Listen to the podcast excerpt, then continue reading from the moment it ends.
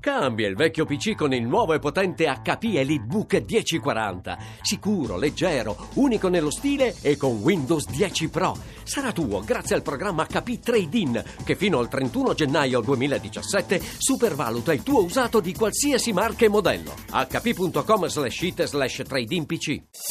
Voci del mattino.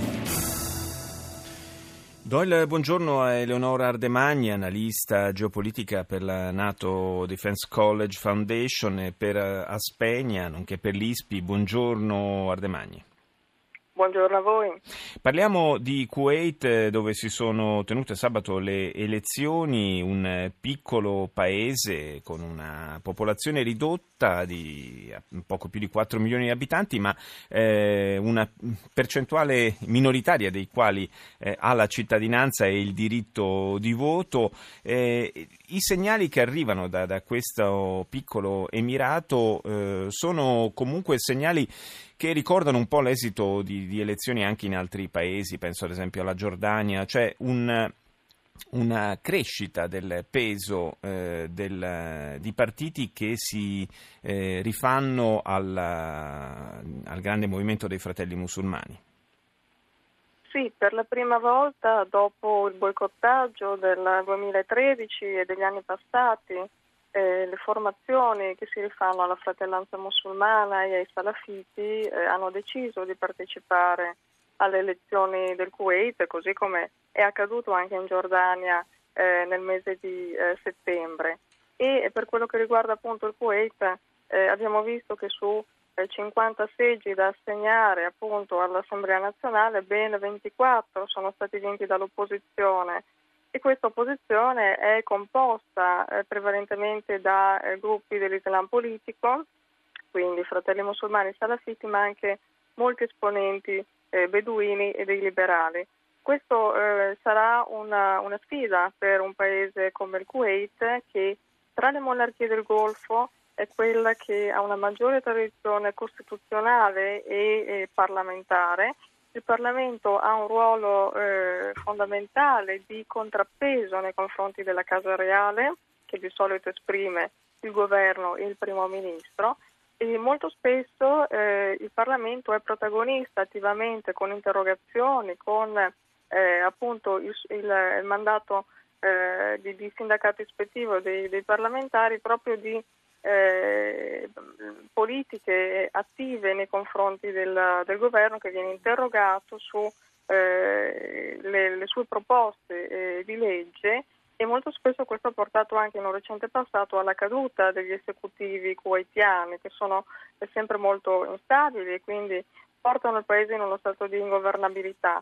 Quindi una forte presenza dei fratelli musulmani, dei gruppi dell'Islam politico eh, nel Parlamento del Kuwait come esce da queste elezioni sì. Eh, politiche, potrebbe creare una nuova fase di ingovernabilità per il Kuwait.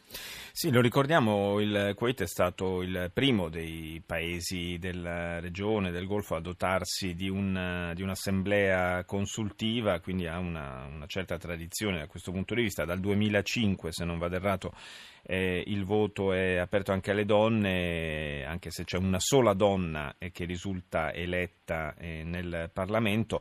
Eh, anche un paese eh, che insomma, eh, non si può certo definire povero come il Kuwait è, mh, ha pagato un prezzo alla diminuzione notevole in questi ultimi anni del, dei prezzi del, del petrolio. Sì, il Kuwait è un paese ancora estremamente dipendente tra le monarchie del Golfo dalle, dalla rendita petrolifera, quindi da tutto ciò che eh, arriva eh, dalla, eh, da, da, petrolio e, e, e, gas. Il 95% delle sue entrate eh, governative dipendono dagli idrocarburi.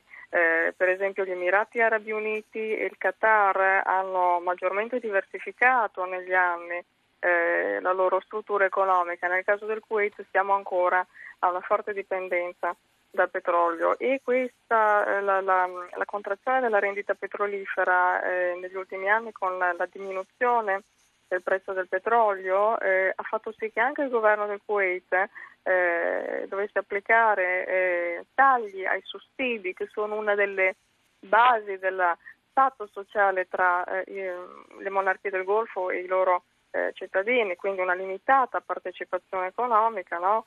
eh, in cambio di una generosa redistribuzione di welfare.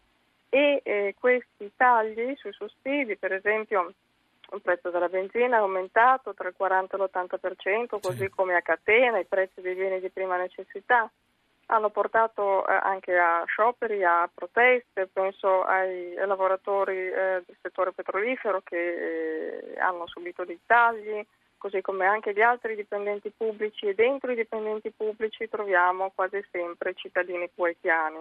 Quindi ehm, il, il, governo che si è dovuto dimettere, il governo uscente, eh, eh, lo scioglimento delle Camere anticipato da parte eh, dell'Emiro è stato anche il tentativo di disinnescare una serie mm-hmm. di interrogazioni parlamentari proprio sul tema dei sussidi e vedremo adesso eh, il ruolo eh, dell'opposizione che eh, vole, appoggiava invece le, eh, le, proteste di una parte della società che, per il ripristino di questi sussidi. E che insomma è uscita, e che è uscita piuttosto bene da, da queste elezioni. Grazie a Eleonora Ardemagni per essere stata nostra ospite.